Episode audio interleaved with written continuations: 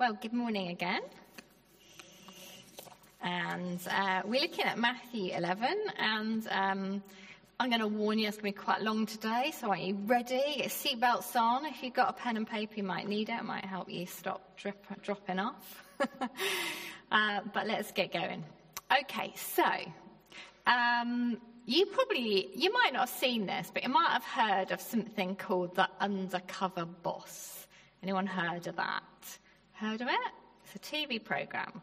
Got a couple of people nodding, some people shaking their heads. Okay, some enthusiastically nodding. And in this in this uh, program, basically, a high-level executive or a or the owner of the company goes in secret disguise and basically takes a job at the very lowest part of the company.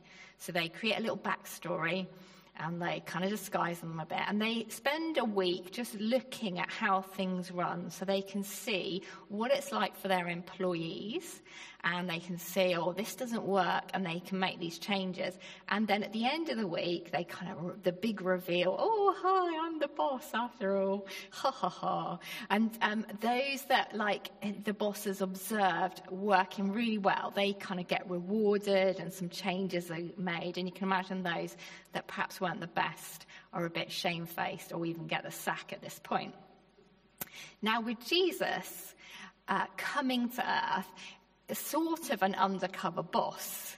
Uh, but the difference is that Jesus didn't intentionally disguise himself, but he expected people to recognize him and know who he was. And if they were uncertain, he was telling them basically as directly as he could. And he kept saying, Those that have ears to hear, hear what I'm saying. Those who have eyes to see, see me. Kind of. So, in other words, if if you're really looking and listening, it's going to be really obvious. Now, I first heard about Jesus as a child, and you might have a similar experience to me. Uh, there was a, a, Land Rover. I mean, it's a safeguarding nightmare, but there was a Land Rover that would come round and loads of kids on our estate would pile into the back of said Land Rover, be driven to a hall, and were bundled into this hall where they experienced this thing called Sunday school, where you would um, sing songs, there'd be like a flannel story, uh, you'd do little quizzes, you'd get a Mars bar if you'd done your homework, which I did every week and um, brilliant, really. My parents thought it was the best thing ever, like childcare on a Sunday afternoon, and then they come back with a colouring sheet and obsessively colour it in order to get a Mars bar the next week. Now, so when I was an early teen, the idea of baptism came up, and I thought, well, yeah, because I know the key rules. I know Jesus was God. I know Jesus died on the cross for me. Um, and that means he's taken away my sin and I will go to heaven. And I thought, yeah, I am in. That is a great deal here. And I don't need to do anything because he's done it all. And so I did that, and then I got into my teenage years. And in my teenage years, uh, you know, church comes a bit boring, doesn't it? You know, we all know this. So I sort of went off and did my own things and uh, drifted a little bit. And it wasn't till later in my life that I started to understand that I didn't really have an understanding of what it was to really follow Jesus. I hadn't really grasped this. So I don't know about you, what you think about Jesus. You might be in my camp from the early days of thinking, well, I know the truth and I'm, I'm a Christian. I can call myself a Christian today. You might be in the camp that thinks, well, you know, I'm not sure about Jesus. I think maybe he was a prophet. Maybe he was a good teacher. Maybe he was kind, had some good things to say, but, you know, I'm not really sure. You might be in a camp that says, oh, I'm not even sure if he actually existed because, you know, what evidence is there for that? A third of our planet claim to be Christian. Interesting, isn't it? And I would say, as a subclause, some of those claim to have a relationship with Jesus and experience his spirit, and some of them claim to be followers of Jesus or followers of the way, or we might have red letter Bibles, or, you know, there's always nuances within that, isn't there? What it means to be a Christian, as in I'm born in a Christian country, what it means to be a Christian, as in I've decided I understand who Jesus is, and what it means to be a Christian and I've chosen to follow Jesus. So, we're going to look at the passage that we just read today. And the passage describes the importance of knowing who Jesus is. Because if Jesus' claims are true, then there is a decision to be made. You can't just think, you cannot be left thinking he was a good person, quite like some of the stuff he said, but that'll do me nicely. You right, guys? So let's look at, our, if you've got your Bible, we're going to look at 11 chapter 1. There's been lots of Old Testament today, so I hope you're ready. okay, chapter 1 says After Jesus had finished instructing his 12 disciples, he went on from there to teach and preach in the towns of Galilee. Now, verse 1 starts with after, doesn't it? After Jesus had finished teaching. It's the conclusion of what Jez was covering last week. So if you didn't watch that, you need to go and watch that. It's this, last week was Jesus, we call it second block of teaching because Matthew is arranged by five lots of teaching, okay? So block one is something you might have heard of uh, when he says the Sermon on the Mount, okay? Yep, Heard of that? Yeah, not. Excellent. I like to include you. Block two last week, and block three will come in chapter 13. And there's five of those. Matthew sometimes called the teacher's gospel, or a manual for discipleship, or apprentice, apprenticeship, we might say in today's language, to Jesus. It's a comprehensive account of Jesus. It was really favored by the very first church leaders. If you think about Antioch, where they were first called Christian, very popular, Matthew's gospel, when they arranged the New Testament, where is Matthew? At the beginning, because it was considered that's the one, that's the main one we want to be following.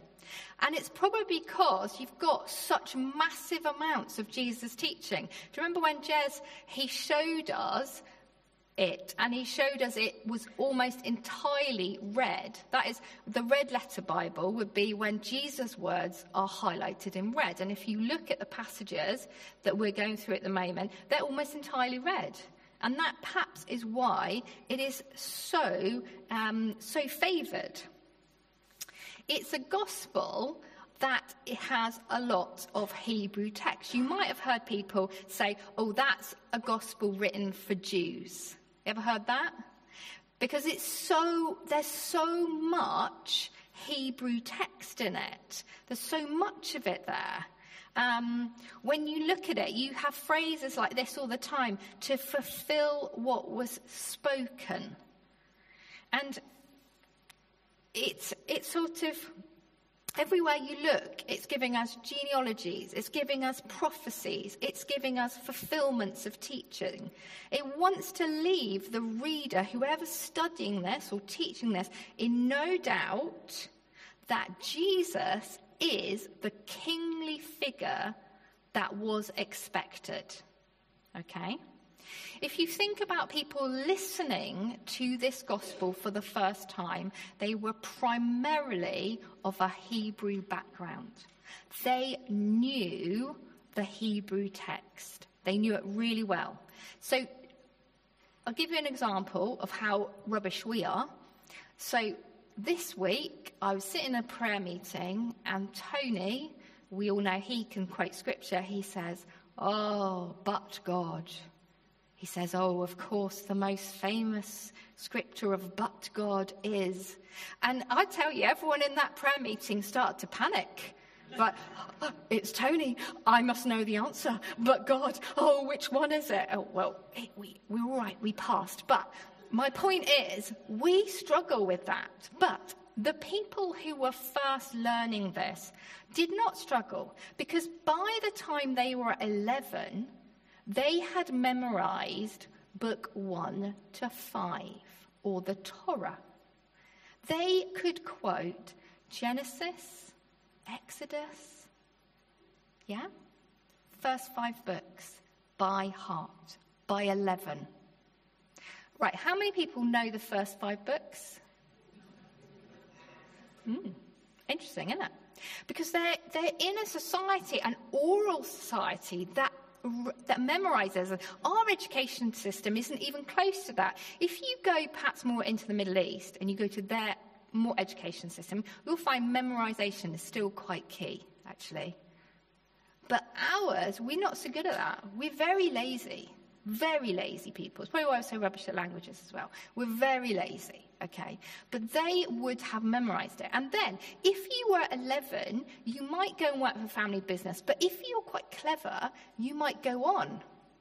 And guess what you're learning next? The rest of it. So imagine now you're sitting, you've got that breadth Imagine coming to today, to our passage, and you've memorized the whole of the Hebrew Bible by heart. It's going to be very different. I'm going to guide you through today because, like you, I'm quite lazy, but we'll get there.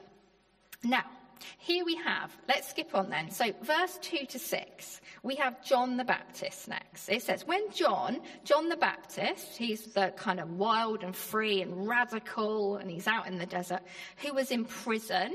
Remember, he's in prison because he's spoken out against Herod, not Herod when Jesus was born, but his son.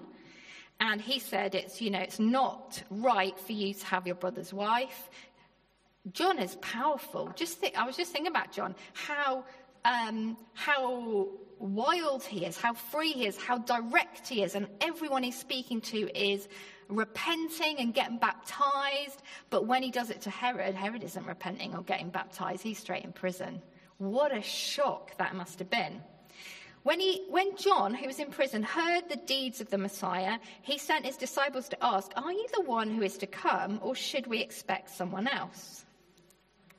Now, it might be quite odd, this, because when you think of John the Baptist, I think of someone who is pretty certain they know who Jesus is. Because at the baptism, John says pretty much, you know, here is the Lamb of God who takes away the sin of the world. He, he says, God told me the one who the Spirit rested on was the one. But here he's saying, Are you the one that was to come? So why is he saying this?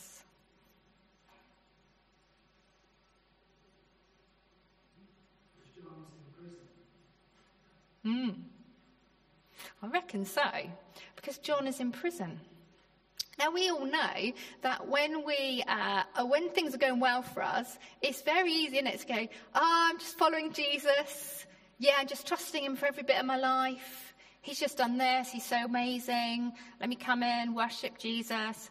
I can do anything. But when life's not going well, it's tough, isn't it? Because suddenly we've got some opposition. Suddenly our life's not going so great. Suddenly that thing, that career we wanted, that job, that partner, that financial change we want, it hasn't happened. And in those moments, we need a bit of reassurance. We need a good Christian friend going to come alongside us and they're, they're going to draw alongside us. They're going to say, keep trusting Jesus.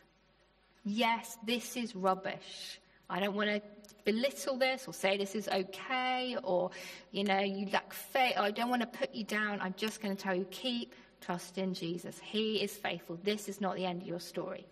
And I think Jesus uh, responds in quite a similar way. He doesn't say, John, I cannot believe you've said that.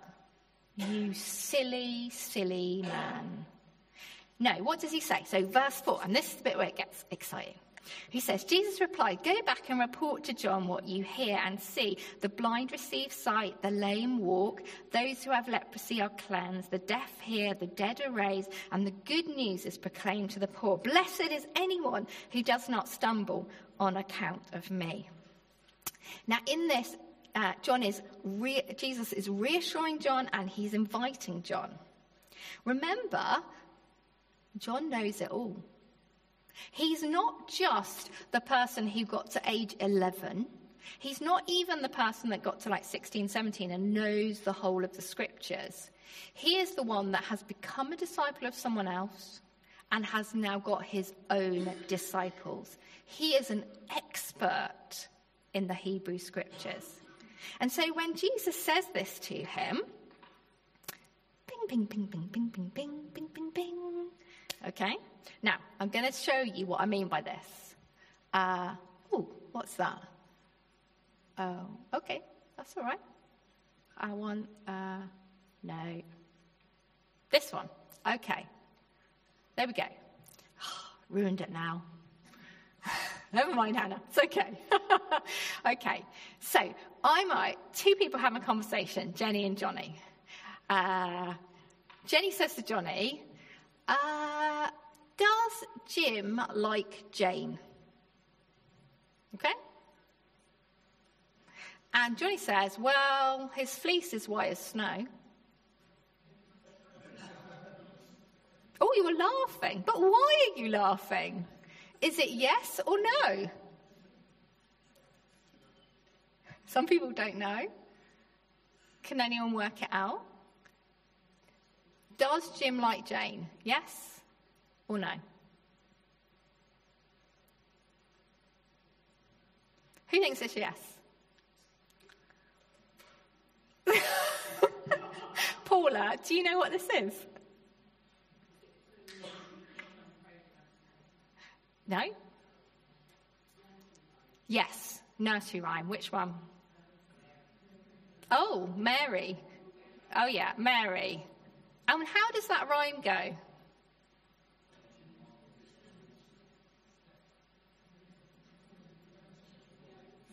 Okay, so now we're going to ask again. Does Jim like Jane?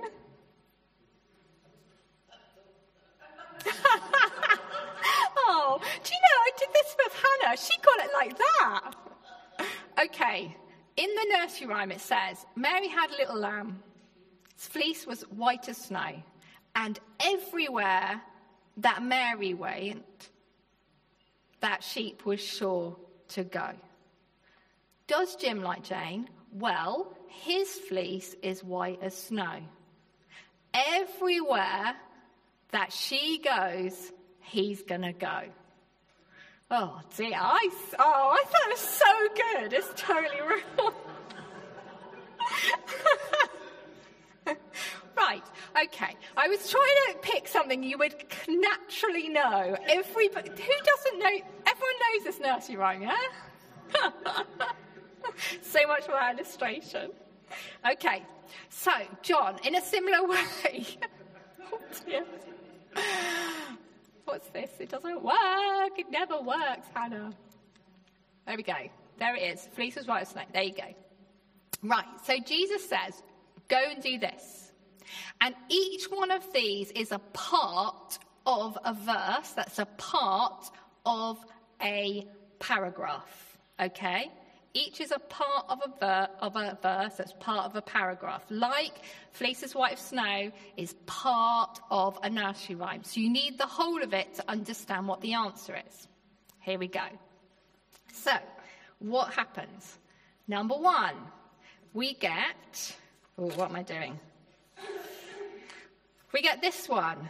And in the middle, in verse 5, you'll see Eyes of the blind will be opened, ears of the deaf unstopped, the lame will leap like a deer. John's going to be thinking of this verse. He's not only been thinking of this verse, but because he's memorized it, he's been thinking of the whole chapter. Next one. This one. Proclaim good news to the poor ping, John's mind's going. Oh, yeah, that's from Isaiah 61. Oh, and I know the rest of that. And remember, John's sitting in prison, so what else he got to do? Not much really, other than go through this. Then he says this, but your dead will live. Ping, his mind's going again, Isaiah 26. Next one, ping again, the deaf will hear the words of the scroll, and out of the gloom and darkness, the eyes of the blind will see. So we've gone ping, ping, ping, ping, ping. A bit like when you hear part of something, you think of the rest. And here he is. So let's go back to the first one. John is yes.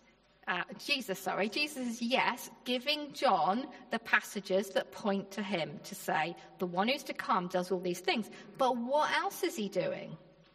If you look in that, you will also see that he is encouraging John to be brave, to be not in fear, to know that his God will come. Jesus is telling John more in that dungeon in these few little words than we first thought.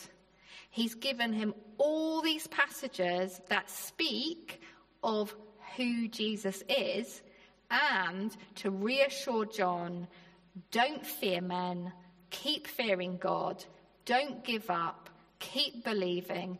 I am coming, the one is coming, it is happening now. And then he ends with, Blessed is the one who does not stumble on account of me. And what is Jesus wanting John to know here? see if I can find it. He'd be thinking of these two passages. They're quite big. The first one begins with Do not fear what they fear, do not dread it. He is the one you are to fear, he is the one you are to dread. He's reminding him again don't be fearful. Then he goes on the stone that causes people to stumble and the rock that makes them fall. He's saying, I am that. And the next one in chapter 8, he talks about the stone in Zion being laid. So, in these two, Jesus is saying, I'm the stone, I'm the cornerstone. The one who relies on me will not have to fear. Now, of course, for us as New Testament Christians, we naturally think of um, Peter's letter in chapter 2 when he talks about living stones. And in there, he quotes it the one who trusts in him, it said, relied, is never put to shame, never stricken with panic before God. They, uh, but in the bottom, he says they stumble because they disobey the message. Peter's really clear what it is to stumble over the stone, is to not believe who Jesus says he is. That is the message. So Jesus, in a few words, is giving proof to John. He's giving him evidence. He's reassuring him, don't be afraid. And he's giving him that invitation again believe in me. And as the disciples go, they're off now, they've taken that message, and that's what John's going to be thinking about. He turns to the crowd with a really similar message. So let's look at verse 7 next. As John's disciples were leaving, Jesus began to speak to the crowd about John. What did you go out into the wilderness to see? A reed swayed by the wind? If not, what did you go out to see? Now, Jesus is using that rhetorical question. He's not getting them to answer. He's just like, well, what on earth were you up to? Why did you go out? Why? He says, a reed? Well, if you think of a reed, it bends easily, doesn't it? He's saying, did you go out to see someone who just changes their mind? Who just, you know, one day thinks this, another day thinks that? Of course not. What did you go out to see? Did you go out to see a man dressed in fine clothes? No, those who wear fine clothes are in palaces, like Herod. And we know what he's done to John and what he thinks of me. Then what did you go? Well, you went to see a prophet. And this is the one about whom it was written I will send my messenger ahead of you who will prepare your way before you. Again, Jesus expects his crowd, even at a very low level, to be familiar with these passages. Because even if they hadn't gone on, perhaps in their learning, their education, to learn the whole of the Old Testament, they would have been really hot on Isaiah. He expects them to know what he's talking about. If you imagine, they're, they are so oppressed, they are so broken, they are so downtrodden, they are waiting for the king to come. Well, which passages are you going to be memorizing? Just like when we are in trouble, we look for those passages, don't we, that reassure us, that give us comfort, that help us keep going in our faith. Well, the same would happen here, and you'd be looking for ones that speak of what God is going to do. He's going to bring his king. And he says in Isaiah 40, which I think I've got, there it is. It says, Comfort, comfort my people, says your God. Speak tenderly to Jerusalem and proclaim to her that her hard service has been completed, her sin has been paid for.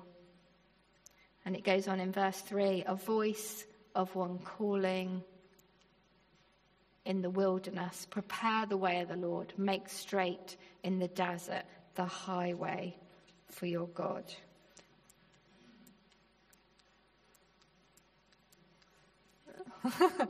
goes on every valley make blah blah blah verse 5 and the glory of the Lord will be revealed, and all people will see it together. Jesus expects them to understand that John is the voice, and the glory of the Lord is going to be revealed, but not how they expect it. Jesus will be revealed in his glory as he is lifted up, but not up high on a throne, but on a cross. He expects them also to think of Malachi I will send my messenger who will prepare the way before you, the messenger of the covenant whom you desire. When we recall the passage, we recall the hope of a covenant. And then Jesus says this. Oh. He says, verse 11 Truly I tell you, among those born of women, there's not written, risen anyone greater than John the Baptist, yet whoever is the least in the kingdom of heaven is greater than he. Seems really unfair and a bit sad at this point, doesn't it? There's no one greater than him so far. All the prophets that have come, he's probably the top dog. But in the kingdom of heaven, the kingdom that John has been proclaiming is near. He's the least. He's lower than the lowest in the kingdom. It just seems so wrong. How on earth can this be true? How can anyone be in the kingdom if John is not in the kingdom? I mean, you couldn't get any more, more religiously extreme than this man. So, how can he not be in the kingdom? And he goes on, verse 12 From the days of John the Baptist until now, the kingdom of heaven has been subject to violence, and violent people have been raiding it. For all the prophets and the law prophesied until John. And if you're willing to accept it, he is Elijah who was to come. Whoever has ears, let them hear. From John, this new kingdom is being established. John's very clear I'm not the king. Everything so far has been leading to this pinnacle point in history. Every prophecy, every testimony, everything in the in the Hebrew scriptures has been pointing to this pinnacle moment, the time of Elijah. And John's not Elijah, he's like Elijah. He mirrors Elijah. He wears the same clothes that Elijah um, wore. He has the Spirit of God upon him, like Elijah. And he says, I'm not the king, though. I'm not the one to come. I'm not the one that's going to bring justice and righteousness and flourishing and liberation from what we're suffering. And Jesus says, if you're willing to accept what John said, think about what John's been saying about me. But what about those verses? It's a bit curious, and we'll just do it as a side. But these verses in verse 12. What do you think about them? The kingdom of heaven has been subject to violence, and violent people have been raiding it.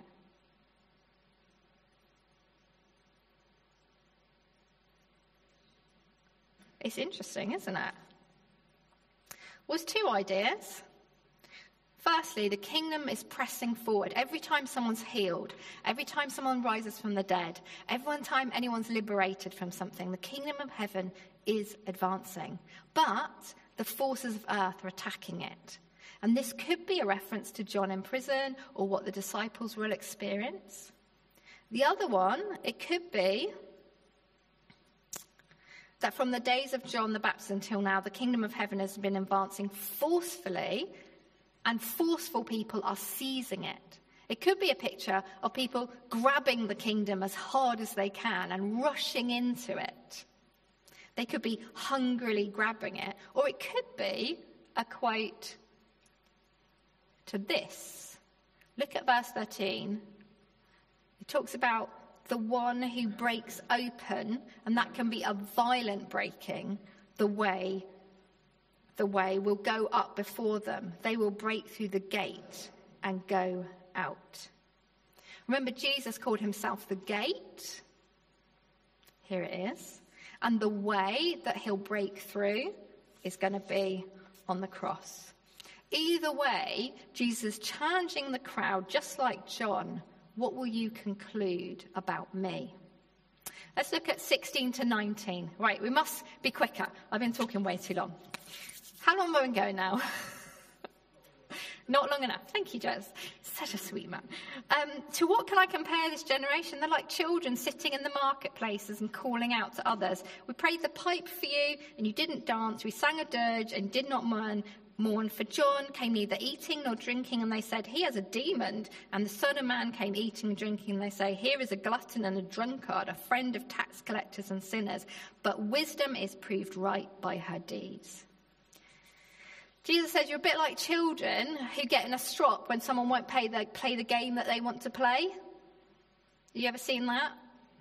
They get a real strop about it. But I want to play this game. And the other one goes, Oh, I want to play this game.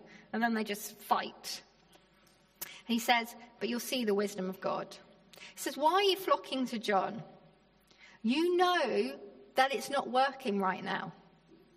You know that you guys need justice and liberation. You know you need peace. You know you need healing. You know you need God's king to come. You know all this. And then finally, after that, he lists a load of towns, which is quite a disturbing passage to read. In these towns, they've seen what Jesus can do. They've seen the evidence for who he is, and yet they've rejected him. And he draws attention to cities that they consider worthy of condemnation for their wicked deeds. He says, if these guys had seen what you've seen, they'd have repented by now and accepted me and be following me. But you the judgment day that you are praying comes on your enemies, will it be better for them than you? It'll be more bearable for them. It's hard to swallow, isn't it? That the entrance to the kingdom of God, to his peace, to his rule, to his reign, to his justice, to his mercy, to his forgiveness, to his faithfulness, to his kingdom that will last forever, to a new heaven and a new earth, rests on one thing what you think of Jesus. And that's a really unpalatable pill today, and it has always been. But you can't be a part of the kingdom without kneeling to the king. Like, we live in democracy and we, we choose who we want to rule, don't we? We say, well, we'll, we'll, we'll elect this prime minister. If we don't like him or her, we'll get rid of them, we'll get a new one in. But a kingdom doesn't work like that. A kingdom has a king. And you can choose to be part of the kingdom or not. But if you want to be part of the kingdom, you must accept the king. There's no other choice, is there? That is just the way it is. You can be the most extreme religious person, the kindest of all human beings. And like John, you can know your Bible upside down and back to front. But the question is, what do you think about the king? We might think he's a good prophet or a teacher or a kind man, a miracle worker or a way to God. But Jesus was super clear, and he doesn't give Christians an option in this. He said, I am the way to God. And that is uncomfortable for a lot of people. Jesus said really clearly, No one comes to the Father except by me. That's it. And no one's no one. Doesn't sit comfortably with us. But that's it. In John's Gospel, we have that conversation between the very religious leader and Jesus. He wants to know about how you get in the kingdom. And Jesus says, Truly, unless you're born again, you can't see the kingdom. Jesus goes on to explain to the religious leader, chatting about the kingdom, that he'll be lifted up, speaking about the crucifixion, and all who trust in him will gain the life they've been hoping for in the kingdom of God. And he reassures the man very clearly God loves the world. He doesn't come to condemn, but to save. He wants to give life and in all its fullness. Whoever believes in him is not condemned. And it is super clear. So perhaps today you're like John, questioning. Perhaps you've had a difficult time, or you're in that difficult time and your face wobbling. Well, I think Jesus wants to reassure you today. He wants to remind you remember who I am. Come follow me. Perhaps you feel like the kingdom has been overrun by the enemy. That violence that Jesus spoke about is feeling a bit too strong. Or perhaps you're with the crowds.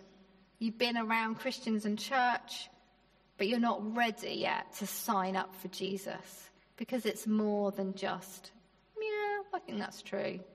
But it's a commitment to say, I want to be an apprentice to Jesus. My life is His.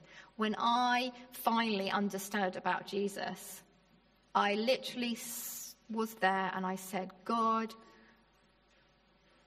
you've had a bit of me in the past. Now you get it all. I really understood all was all.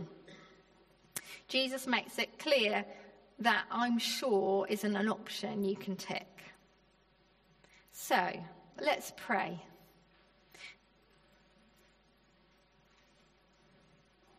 You might want to be recommitting yourself to following Jesus, or you might well be committing to follow Jesus for the very first time. And I'm going to pray a prayer of acknowledging who Jesus is, that he died on the cross, that I'm sorry for the way I've acted towards him and other human beings. And then finally, that today I choose to follow you. So let's pray together. Jesus, I believe you are King of the whole earth. I believe you died on the cross for me to give eternal life. I'm sorry for my wrongdoings, my actions towards my fellow humans and the planet. I'm sorry I've rejected you in the past. Today I choose to follow you, to be your apprentice, to trust you with my life, even in the tough times, even when I feel the force of oppression. Fill me afresh with your Holy Spirit and help me to live for you. And I ask this in Jesus' name. Amen. Amen. If you prayed that prayer today, perhaps for the first time, I've got New Testaments. I'd love to chat to you afterwards, or Jez would will be around. Just come find us.